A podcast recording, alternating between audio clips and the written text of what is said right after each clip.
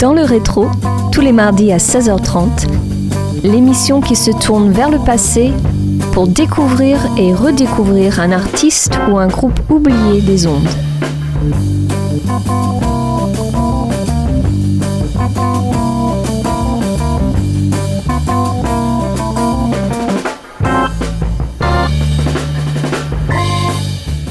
Bonjour à tous et bienvenue dans le rétro sur Radio Campus Angers.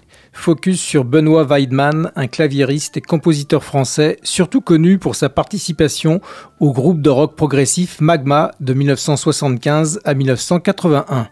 Outre ses autres apparitions avec d'autres artistes, dont Dan Arbraz, il est l'auteur de trois albums parus entre 1977 et 1982.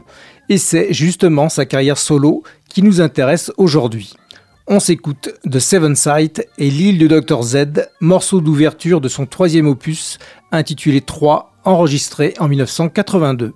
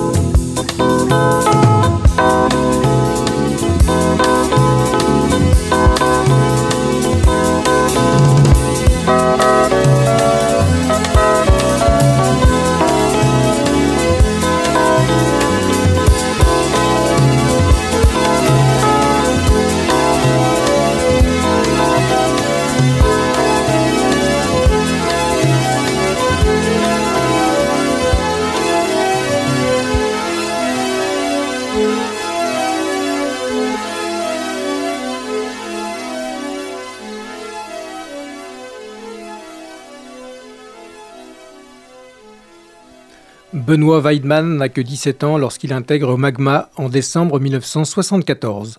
Il se fait remarquer pour la première fois sur l'album Live High enregistré en juin 1975 où il joue des claviers aux côtés notamment de Christian Vander et Didier Lockwood. Il restera avec Magma jusqu'en 1982.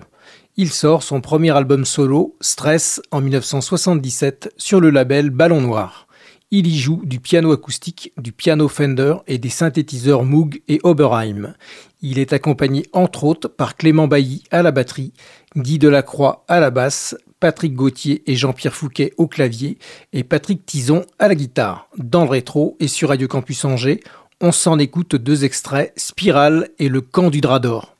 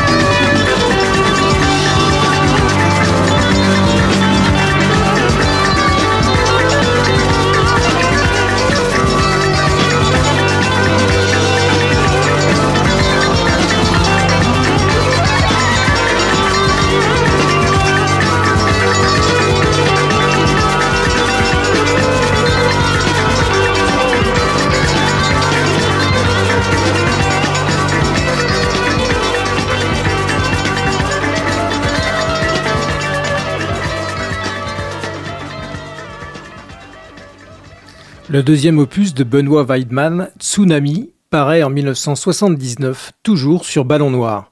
Il y est secondé par Jean-Pierre Fouquet au clavier, Gilbert Dalanaise au sax, Rémi Dalanaise à la basse et Jean-Paul Ceccarelli à la batterie. Il a été enregistré entre mars et mai au studio mythique du Château d'Hérouville. Ce disque est une pépite et un incontournable pour les fans de prog français, de fusion ou bien encore de Weather Report et consorts. Sur Radio Campus Angers et dans le rétro, le joyeux et optimiste des îles et l'électrisant 15 for Me viennent conclure musicalement cette émission.